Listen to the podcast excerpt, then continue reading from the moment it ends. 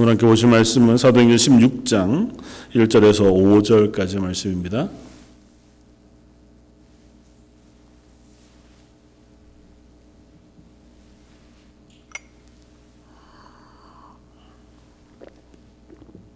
신약성경 사도행전 16장 1절에서 5절까지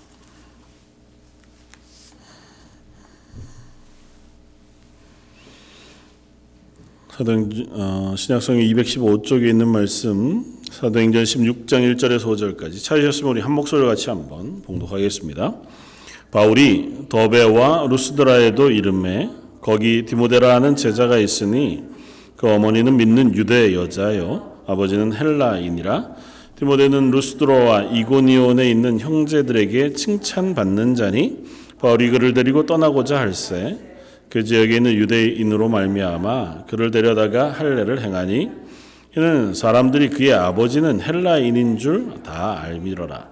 여러 성으로 다녀갈 때에 예루살렘에 있는 사도와 장로들이 작정한 규례를 그들에게 주어 지키게 하니 이에 여러 교회가 믿음이 더 굳건하여 수가 날마다 늘어가니라. 아멘. 사도 바울의 2차 전도 여행에 대한 어, 기록들을 저희가 어, 보게 되었습니다.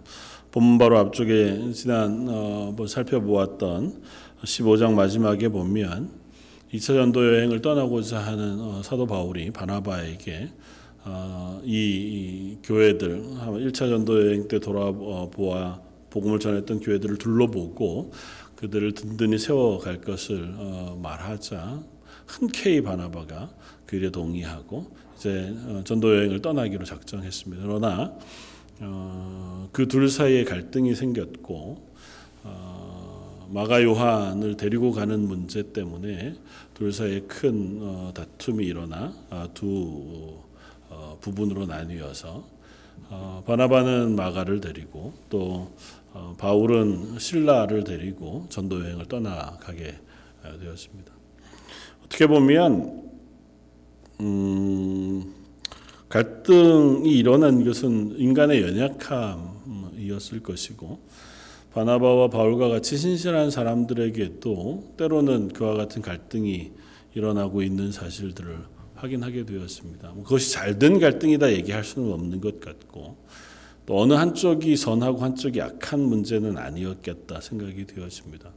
서로가 가진 의견이 좀 달랐고 서로가 어, 사람을 세우고 전도 여행을 가는 일에 있어서 우선순위가 아마 부닥쳤던 것 같고. 거기까지 가면 안 됐겠지만 안타깝게도 어, 둘이 헤어져 따로 각기 전도 여행을 떠나기까지 이르게 되었으니 참 안타까운 일임에는 분명하지만 하나님께서 그런 연약함을 또 선으로 바꾸셔서 오히려 더 많은 지방, 많은 지역에 하나님의 복음이 전파되어지게 하는 기회로 삼고 계신 것을 봅니다. 그래서 바나바는 이전에 1차 전도 여행을 갔던 그 길을 따라서 구브로로 해서 아마 전도 여행 지난번 세웠던 교회들을 돌아보고 어, 그렇게 길을 떠난 것 같고 어, 바울과 신라는 오히려 반대쪽으로 해서 어, 다소 길리기아 지역으로 해서 루스드라 쪽으로 그리고 오늘 본문 뒤에 이제 저에게 읽지 않았지만 6절 이하에 보면 하나님께서 성령을 통하여 바울의 길을 이전 전도 여행을 통해서 세운 교회들을 돌아보는 그 길이나 혹은 또 사도 바울이 스스로 마음에 어, 작정하고 택했던 그 알시아 쪽 지역 길을 어, 하나님께서 가지 못하게 하시고 오히려 어, 바다를 건너서 유럽으로 그 발걸음을 옮기게 하시는 것을 볼 수 있습니다. 그러니까 하나님은 어, 인간의 연약함이지만 그것조차도 사용하셔서 하나님의 복음의 일들을 확장하는 일에 사용하고 계시다고 하는 사실들을 보게 되었습니다.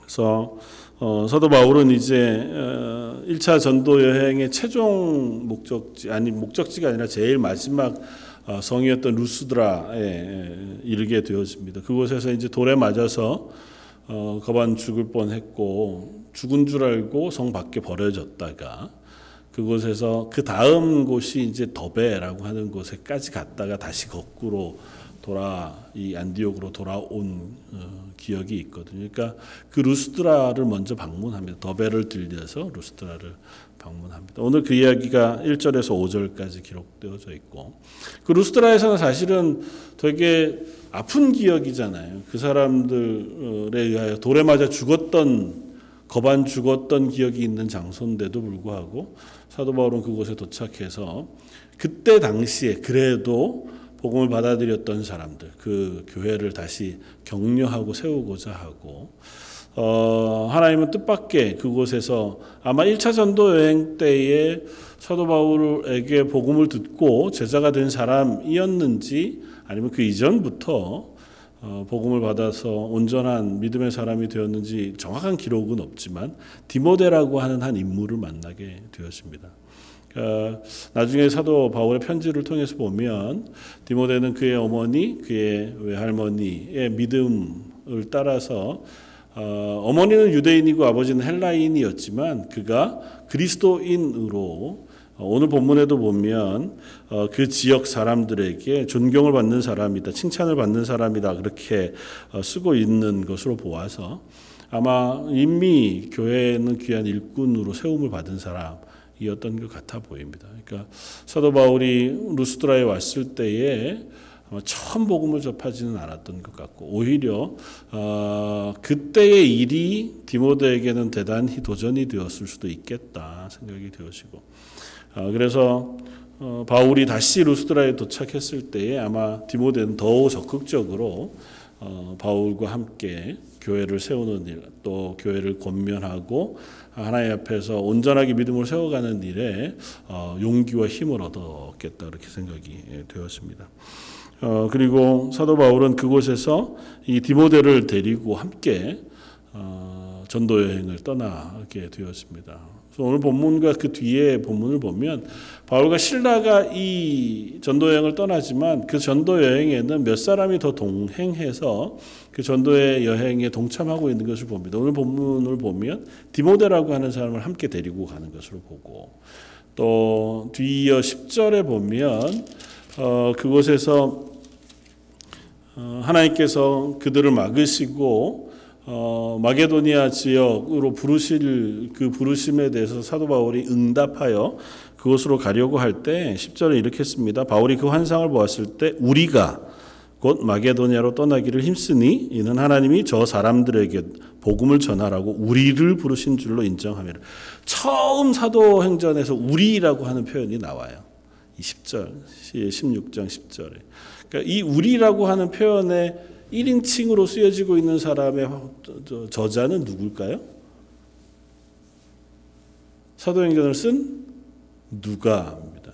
그러니까 사도행전을 누가라고 하는 사람이 쓰거든요. 근데 앞쪽에는 보통 객관적으로 써요. 들었던 사실들 혹은 보았던 사실들을 쭉 기록하고 있는데 이 10절, 16장 10절부터는 하나님의 일 그리고 하나님이 우리를 부르셔서 이 전도 여행을 하게 하시는 그 사람들 바울과 신라 이렇게 쓰지 않고 우리라는 표현을 처음 사용해서 아마 누가도 이곳에서부터 전도 여행에 동참해서 함께 전도 여행을 어, 하고 있는 것으로 어, 볼수 있습니다. 그러니까 나중에 이제 여러 사도 바울의 편지들을 보다가 보면 중간 중간마다 사도 바울의 전도 여행 혹은 복음 사역의 동역자로 세워지는 사람들을 볼 수 있는데 아, 누가가 끝까지 사도 바울과 함께 했었던 것 같고 또 디모데라고 하는 사람이 함께 전도 여행에 동참했다가 나중에는 사도 바울의 보냄을 받아서 교회를 세우는 일에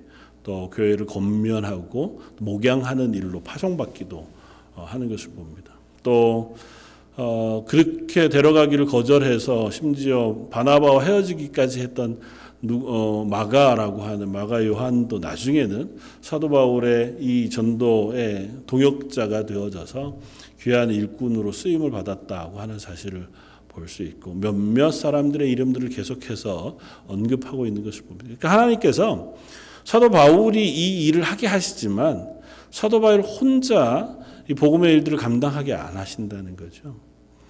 어, 그 주변에 계속해서 함께 일할 사람들을 만나게 하시고 함께 일할 사람들을 붙여주시고 그 사람들의 도움과 그 사람들의 헌신을 통하여 이 일들이 일어나고 있는 것을 봅니다. 그러면서 이 사도행전은 그 모든 것의 주권자이자 일의 진행자가 성령님이시라고 하는 사실을 우리에게 들려줘요. 그러니까 바울이 또 때로는 베드로가 이 일의 중심에 서서 일을 진행해요. 그리고 어떻게 보면 베드로의 헌신, 베드로의 담대함, 사도 바울의 헌신과 사도 바울의 고난, 그럼에도 불구하고 꺾이지 않는 믿음의 열심, 그런 것들이 교회들을 세우고 복음을 전파하고 하나님의 사람들, 하나님의 일들을 일어나게 하고 있지만, 그러나 결코 그 한 사람 혹은 몇 사람의 개인의 믿음과 개인의 헌신만을 통해서 이 하나님의 일들이 일어나고 진행되고 지고 있지는 않다는 것입니다. 그들의 열심이 너무 중요하죠. 그리고 그들의 헌신이 하나님 앞에서 너무 귀하게 쓰여지는 것이 맞습니다. 그러나 그들 옆에 하나님 끊임없이 하나님의 사람들을 붙여주고 계시다는 것입니다. 그러니까 하나님의 교회가 때로는 정말 믿음 좋은 한 사람이 행하는 일에 비하면 하나님의 교회로 모여서 우리가 함께 무엇인가를 할 때 오히려 더 일이 더딘 것 같기도 하고 또 방해받을 만한 요소들이 있는 것 같아 보이기도 하는 그런 모습을 보지만 하나님은 일들을 함께 하게 하시길 원하세요. 그러니까 어떤 일을 완성해내는 일, 예를 들어서 뭐 교회를 건축하거나 집을 짓는다고 하면 집이 완성되는 시점, 그 집이 완성되는 일에만 하나님이 관심이 있는 것이 아니고 그 집을 짓는 동안 그 일에 함께 하는 사람들을 통해서 함께 소망하게 하고 함께 협력하게 해서 그 사람들을 일꾼으로 만드셔서 앞으로 더 많은 집들을 지어갈 수 있도록 하나님께서 그들을 세워가는 일에 더 큰 관심을 하나님 가지고 계시다는 거예요. 그러니까 늘 그런 질문을 하잖아요. 하나님이 혼자 하시면 이 일을 못 하시겠어요? 그러니까 성령님께서 일하시면 성령님 혼자 이 일을 한다고 해도 뭐 복음을 증거하는 일 얼마든지 하실 수 있지 않겠습니까? 예수님 말씀하신 것처럼 길가에 있는 돌멩이 덜어 하나님의 일을 하도록 입을 열어서 하나님을 찬양하도록 하게 한들 그 돌멩이가 하나님을 찬양하는 일을 안 하겠냐고요. 하나님이 시키시면 하죠. 할 수 있죠. 더 잘할 수 있을지 모르죠. 걔네들은 반발 안 할 테니까 욕심 안 부릴 테니까. 그러나 하나님은 어, 어떻게 보면 자기 생각도 너무 분명하고 성격도 너무 분명하고 또 때로는 그 색깔과 성격이 너무 분명해서 같이 붙여놓으면 어, 투닥투닥 싸워서 헤어지기도 하고 각각 의견을 가지고 또 그렇게 어, 문제도 생기는 것 같아 보이는 저희와 같은 사람들을 모아서 교회가 되게 하시고 함께 하나님의 일을 하게 하시는 것은 우리에게 관심이 있으셔서예요. 하나님 교회에 관심이 있으셔서예요. 교회를 이루는 우리를 교회로 만드시는 것에 관심이 있으셔서 이 일을 하게 하시는 거예요. 그러니까 복음을 전하는 일도 마찬가지예요. 복음이 전해지지 않은 땅에 하나님의 복음이 전해지는 게 굉장히 중요합니다. 하나님 그것을 우리에게 맡기셨죠. 그러나 그 일이 어떻게든 전파되어지게 하는 것이라면 하나님 홀로 하실 수 있습니다. 그러나 그 일에 참 전도에 미련한 방법인 저희와 저와 여러분들과 같은 사람들을 동원하시는 이유는 그 일에 동원하신 우리를 하나님의 사람으로 만들기를 원하시는 거예요. 하나님의 일에 동참하게 하셔서 우리를 하금 아, 하나님이 어떤 분이신가를 깨닫게 하고 하나님의 일이 어떻게 이루어지는가를 배우게 하셔서 우리가 교회가 되게 하시는 일에 훨씬 더 큰 관심이 있으시다는. 하나님은 바울을 바울로 만드시는 데 관심이 있으시고 바울 옆에 신라를 붙이시고 디모데를 동행하게 하셔서 그들을 신라와 디모데가 되게 하시는 일에 관심이 있으신 거예요. 그래서 그들을 함께 하게 하시는 거고 그 함께 하시는 일을 위하여 그들이 만나게 하시는 거죠. 어, 처음 신학교에 갔을 때 그런 고민이 있었습니다. 제가 직장 생활하면서 아, 청년 사역을 좀 열심히 해봐야겠다.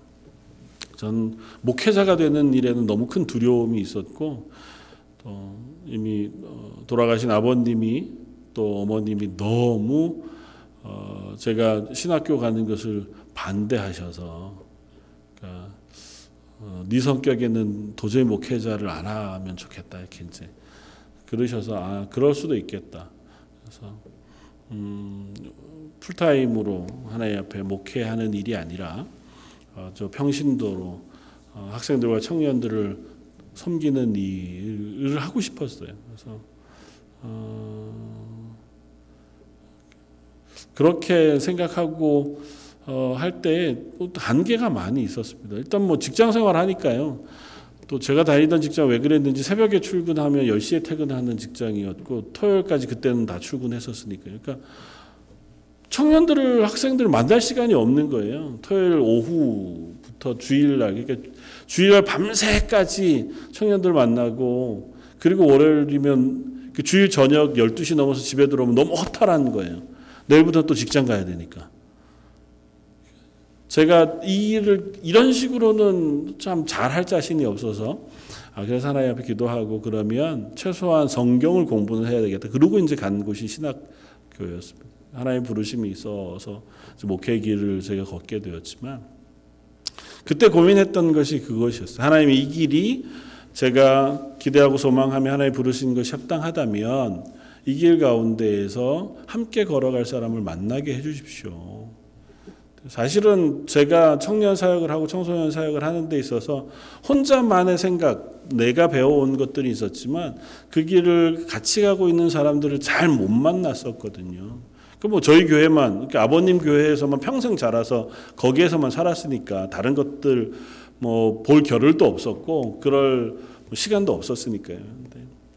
신대원을 가서 처음 만난 그룹 속에서 또 하나님께서 어, 귀하게 동역자들을 만나게 하시고 또 고민들을 나누게 하시고 그 가운데서 또 특별히 청년들 청소년들에게 관심 있는 사람들을 만나게 하시고 또 사역자들을 만나게 하시고 그러면서 아 하나님께서 이 일을 하고자 하는 사람들이 이렇게 모아주시기도 하고 서로가 도전이 되고 힘이 되어서 함께 그 일들을 감당케 하시기도 하고 그러면서 점점 하나님의 교회가 되어져 간다는 것 또 하나님 앞에서 믿음으로 이 일들을 어떻게 해 가야 할 것인가에 대해서 어, 많이 배울 수 있도록 그렇게 사람들을 붙여주시는 것을 경험합니다. 그러니까 분명히 하나님은 하나님의 일들을 할 때에 그렇게 사람들을 만나게 하시는 것 같아요.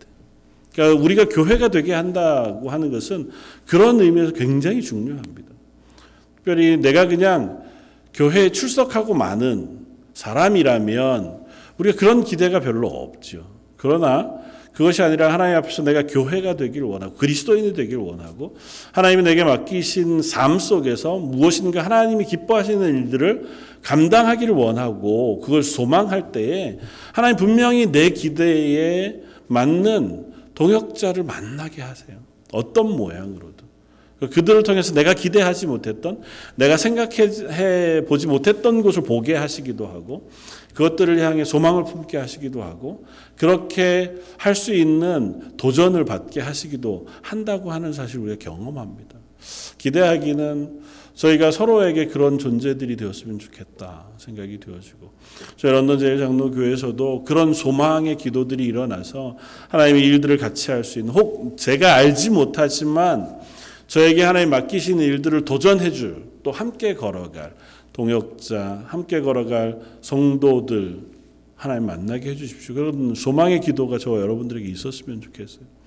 그걸 만나게 하시면 분명히 나 혼자 걸어가는 것, 나 혼자 생각하는 것보다 훨씬 큰 시너지가 있어서 그것이 서로에게 격려도 되고 도전도 되고 위로도 되고 힘이 되는 줄 압니다. 때로는 그게 힘들어요. 뭐 교회 생활 해보면 우리가 알잖아요. 차라리 나 혼자 하고 말지. 저 마음을 같이 맞춰 가려다가 보면 뭐 이게 나도 지치는 것 같고 저걸 다 이해도 못 하겠고 그러나 하나님 우리를 함께 하시게 함으로 서로가 부족한 부분들을 채우게도 하시고 서로가 보지 못하는 걸 보게 하시기도 하고 또 서로의 연약한 것들을 또 바라볼 수 있도록 하셔서 하나님의 일에 동역하게 하시고 일이 아닌 사람 우리를 하나님의 교회로 만들어 가시려고 하신다고 하는 사실들을 배워갈 수 있었으면 좋겠습니다. 하나님 그렇게 사도 바울에게 디모데라고 하는 한 사람을 붙이시고 나중에 누가라고 하는 한 사람을 붙여서 이 2차 전도 여행을 하게 하십니다. 그런데 그렇게 이제 어, 디모데와 함께 어, 이 전도 여행을 루스드라라고 하는 곳에서 어, 떠나서 어, 기도하면서 이제 루, 무시아라고 하는 곳으로 더 나아갑니다. 그리고 어, 무시아 앞에 이르러서 비두니아라고 하는 곳에 가고자 애썼다. 뒤에 7절에 보면 그렇게 쓰고 6절에는 아시아 지역으로 어, 사도 바울이 가고자 마음을 먹었는데 성령께서 예수의 영이 그 길을 막으셨다고 표현해요. 그러니까 거기에서의 아시아 지역은 아마 이전 전도 여행했던 그 지역들을 보통은 소아시아 지역이라고 부르거든요. 지금의 터키 지역. 그러니까 그 지역으로 내려가면서 복음을 전하려고 했었던 것이든지 아니 무시아라고 하는 것은 터키에서 이 유럽 쪽으로 그 알렉산드리아 바로 밑에 쪽 지금 알렉산드리아가 지금 터키 어디죠? 터키 수도가 어디죠? 저나 여러분들이나 참 지리에 약해서 터키 여행 가면 주로 가는 데가 어디죠? 이스탄불. 네, 이스탄불 바로 밑에 지역. 이게 무시 항구거든요. 그러니까 그 길을 둘러서 간다는 걸 보면 그쪽에서 이렇게 오른쪽으로 어, 전도 여행을 하고자 하는 마음이 사도 바울에게 있었던 것 같아요. 그런데 하나님께서 그 길을 막으세요. 그리고 꿈에 마게도니아 사람이 나타나서 나에게로 와라 이리로 오라 도와 우리를 도와 달라고 하는 환상을 보게 하세요. 사도 바울이 그 어, 환상을 보고 어, 결단하여 이제 배를 타고 무시아에서 배를 타고 어, 바다를 건너서 유럽 대륙으로 건너가 첫 성인 빌립보라고 하는 지역까지 나아가게 되었습니다. 그러니까 어떻게 보면 하나님께서 사도 바울의 길을 극적으로 인도하고 계신 거죠. 가고자 하는 소망 그리고 원래의 계획, 기대들을 하나님께서 다 막으세요. 그리고 그 막으시는 것에 대해서 누가는 그걸 분명하게 이렇게 기록합니다. 성령께서 그 길을 막 고 혹은 또 예수의 영께서 허락하시지 않고 그렇게 그 길을 막으시는 분이 하나님이시라는 사실을 분명하게 합니다. 그리고 그 일을 누구도 의심하지 않았어요. 아까 10절에 보듯이 우리가 그렇게 표현하면서 어, 우리가 그 환상을 보았을 때 우리가 곧 마게도니아로 떠나가기를 힘썼다고 표현하니까 모든 사람들이 일치해서 아 이게 하나님의 뜻인가 보다. 성령께서 우리를 마게도니아 지역, 그러니까 유럽 지역 대륙으로 건너가 복음을 전하게 하시는가 보다. 그렇게 다 깨달았습니다. 그래서 거기서 떠나서 어, 들어갑니다. 그래서 그곳에서 도착한 곳이 사모드라게라고 하는 곳이었고 거기를 지나 네아폴리로 가서 거기서 빌립보까지 가게 되었습니다. 아마 그 두 도시를 지나는 동안에 특별한 이벤트가 없었던 것 같아요. 그러니까 작은 도시들이었으니까 아, 빌립보라고 하는 곳 그곳이 이제 유럽의 첫 성, 마게도니아의 첫 성이었고 굉장히 큰 도시였고 그곳에 가서 복음을 전하도록 하나님께서 부르셔서 그곳까지 간 거죠. 그러면 짐작해 보기는 성령께서 거기를 인도하셨고 하나님의 뜻이 분명하니 그 길은 하나님의 일들이 일어나야 하잖아요. 그렇지 않습니다. 마게도니아에 가서 만나게 되어지는 일들, 우리가 제일 잘 아는 사건을 다음 주에 살펴보겠지만, 바울과 신라가 어디 감옥에 갇혀서 노래를 합니까? 하나님을? 빌립보 감옥에 갇혀서. 손발에 착고가 메인 채로. 거기에요. 그 사건이 16장 뒷면에 나타납니다. 그러니까 그것 전에도 보면 11절에서 어, 15절까지의 사건이 어떤 사건이 기록되냐면 사도 바울이 빌립보에 도착해서 수일 동안은 복음을 전할 기회를 얻지 못해요. 왜냐하면 거기에는 복음을 들은 사람도 없거니와 유대인들의 회당조차 없었습니다. 보통은 사도 바울이 어느 도시를 가면 제일 쉽게 복음을 전할 기회를 얻은 것이 어디였냐면 회당이었어요. 그래서 유대인들이 모여서 회당에 모여 어, 율법책을 읽거나 그 하나님에 대해서 아는 사람이니까 그곳에 가면 율법을 잘 알고 또 그들과의 접촉점이 있었던 사도 바울이 자연스럽게 복음을 전할 수 있는 기회를 얻고 그들에게 예수를 소개할 수 있는 기회를 얻었는데 빌립보는 그게 없었어요. 그러니까 가서 복음을 전할래야 전할 어떤 공간, 어떤 사람들을 만나기도 어려웠고 또 로마의 이 아주 중심이 되는 영, 그 영향력이 아주 강한 도시였기 때문에 로마의 핍박이 꽤 심하게 있었던 도시 중에 하나였어요. 그러니까 그곳에서 복음을 전할 기회를 잘 못 얻습니다. 그러다가 안식일 날 13절에 보면 안식일에 우리가 기도할 곳이 있을까 하여 문밖 강가에 나가 그렇게 씁니다. 그성 안에는 안식일에 함께 모여서 기도할 곳조차 없었던 거예요. 그래서 혹 그런 데가 어디 있나 찾아보니까 문 바깥에 강가에 그것도 여인들만 모여 있는 어, 곳이 있었습니다. 아마 여인들만 모여 있는 이유를 여러 가지로 설명하는데 제일 어 뭐 많은 분들이 이야기하기 그때 로마의 핍박 때문에 남자들이 모일 수 있는 그럴 만한 공간이 없었고 대부분 많이 또 박해받고 쫓겨났기 때문에 아마 여인들이 주로 모여 있는 장소밖에 찾지 못했을 것이다 그렇게 짐작해요. 여인들이 모여 있는 곳을 어, 보고 거기 가서 그들에게 복음을 전합니다. 어, 그 여인들은 아마 어, 예수 그리스도를 아는 사람들은 아니었던 것 같아 보여요. 어, 그들에게 나아가서 그들이 유대인으로 기도하기 위하여 모였는지 정확히는 표현하고 있지 않지만 호의적인 모임이었던 것 같고 사도 바울이 그들을 찾아서 그들에게 복음을 전해 갑니다. 그러자 14절에 두아디라시아에 있는 자, 자색 옷감 장사로서 하나님을 섬기는 누디아라 하는 한 여자가 말을 듣고 있을 때에 주께서 그 마음을 열어 바울의 말을 따르게 하신지라. 하나님께서 그곳에서 한 사람 루디아를 만나게 하십니다. 다행히 루디아는 하나님을 아는 사람이었고 사도 바울이 말을 전할 때 그의 마음을 하나님께서 열어 주셔서 복음을 받아들이게 합니다. 그러니까 어렵게 이 빌립보라고 하는 큰 성에서 복음을 전할 기회를 얻지 못하던 사도 바울이 한 여인들이 모여 있는 그 무리 가운데 복음을 전하다가 하나님께서 그 가운데 한 여인의 마음을 여셔서 비로소 그 큰 성에서 복음이 전파되어질 수 있는 그런 기회를 얻습니다. 그러니까 어, 어떻게 보면 사도 바울이 실망할 만한 지경까지 갈 수 있어 보여요. 그곳에 갔는데 여러 날이 이르도록 그곳에서 복음을 전하지 못했으니 또 복음을 전할 만한 어, 모임들을 만날 수도 없었으니 사도 바울에게 어, 하나님 저희를 여기로 인도하셨으면 뭔가가 있어야 하는 것 아닙니까? 예를 들어서 사도 베드로에게 어, 하나님께서 그에게 환상을 보이시고 기도하고 내려오자마자 시점을 딱 맞추어서 고넬료가 보낸 사람들이 그 문 앞에 도착해 그 문을 두드렸단 말이죠.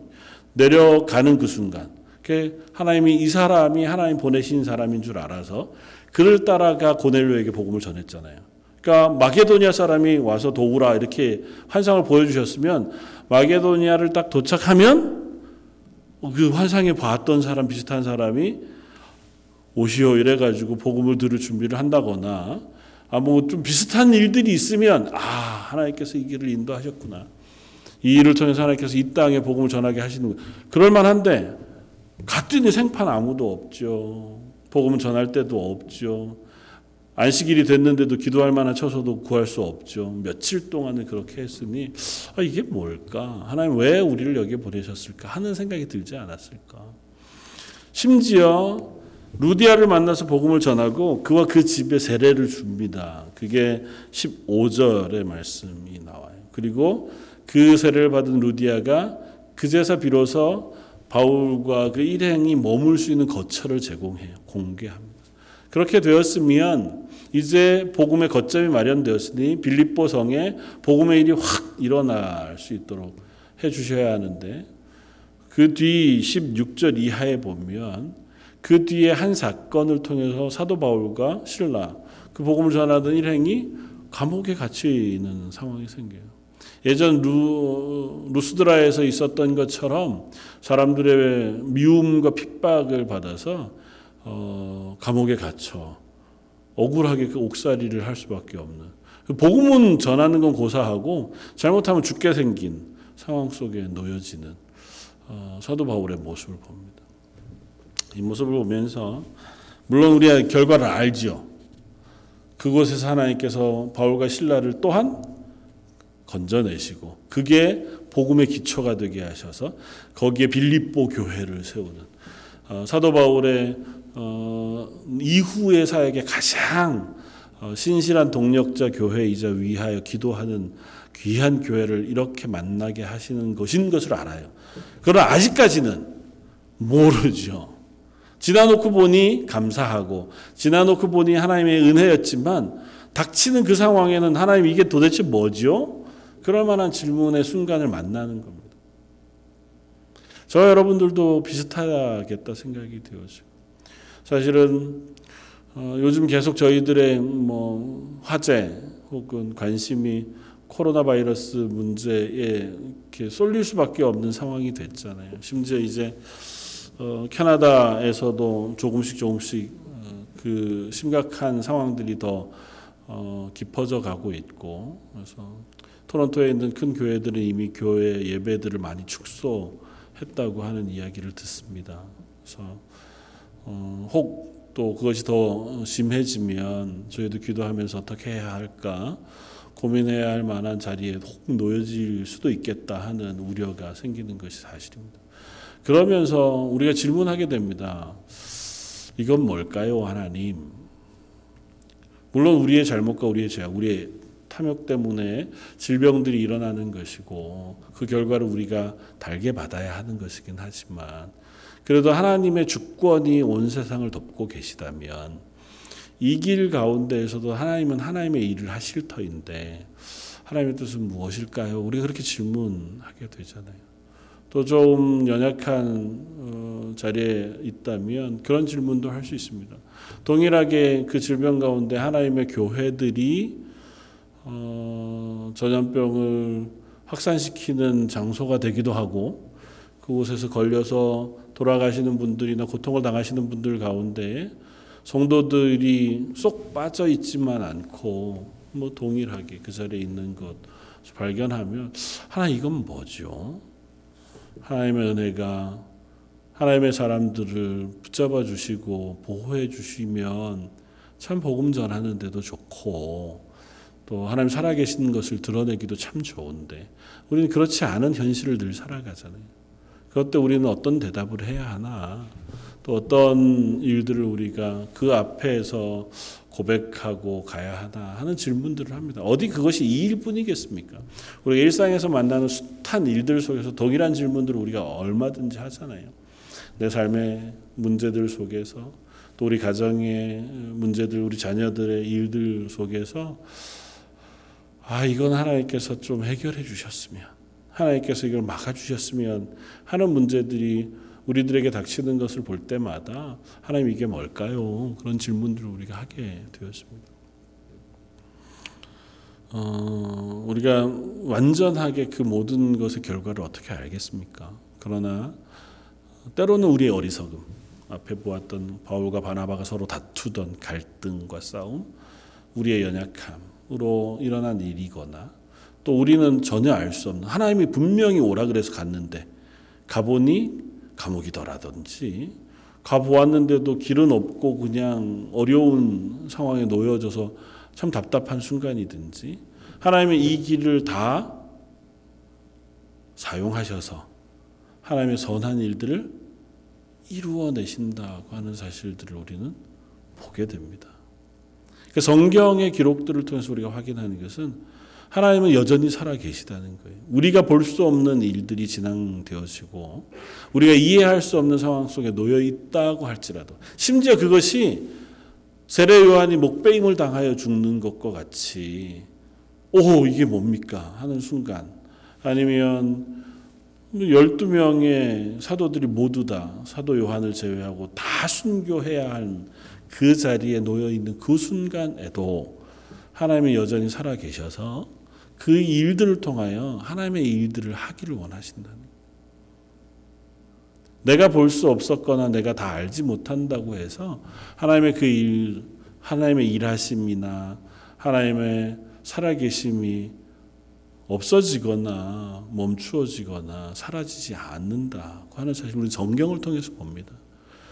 그들을 통해서 하나님은 그들을 하나님의 복음의 씨앗으로 때로는 심으시기도 하시고 그들을 사용하셔서 그들이 그 상황 속에서 믿음으로 하나님 살아계신 것을 고백하게도 하시는 것을 봅니다. 꼭 그런 것은 아니지만 때로는 하나님께서 우리의 고난을 통하여 그 고난의 때에 나의 신앙과 나의 복음의 확실한 고백을 더욱 선명하게 드러내게 하시기도 하다고 하는 사실을 우리가 확인합니다. 잘 몰랐어요. 안 그럴 때는 다 똑같이 주일날 나와서 예배 드리고 또 뭐 평일날은 자, 잘 살아가고 그랬는데 어느 고난이 그 가정에 왔을 때에 그 고난을 통과하는 모습 속에 하나님은 그들의 믿음의 고백을 선명하게 다른 이들 앞에 드러내시고 확인시켜 주셔서 아 하나님을 믿는 믿음이라는 것은 저런 것이구나 하나님 살아 계시다고 하는 사실을 믿는 믿음은 저런 것이구나 그 하는 사실을 우리로 하여금 배우게도 하시고 드러나게도 하신다는 거죠 하나님 그 모든 것에 어, 상급 혹은 그 믿음의 고백의 결론은 하나님께서 가지고 계시리라 믿습니다.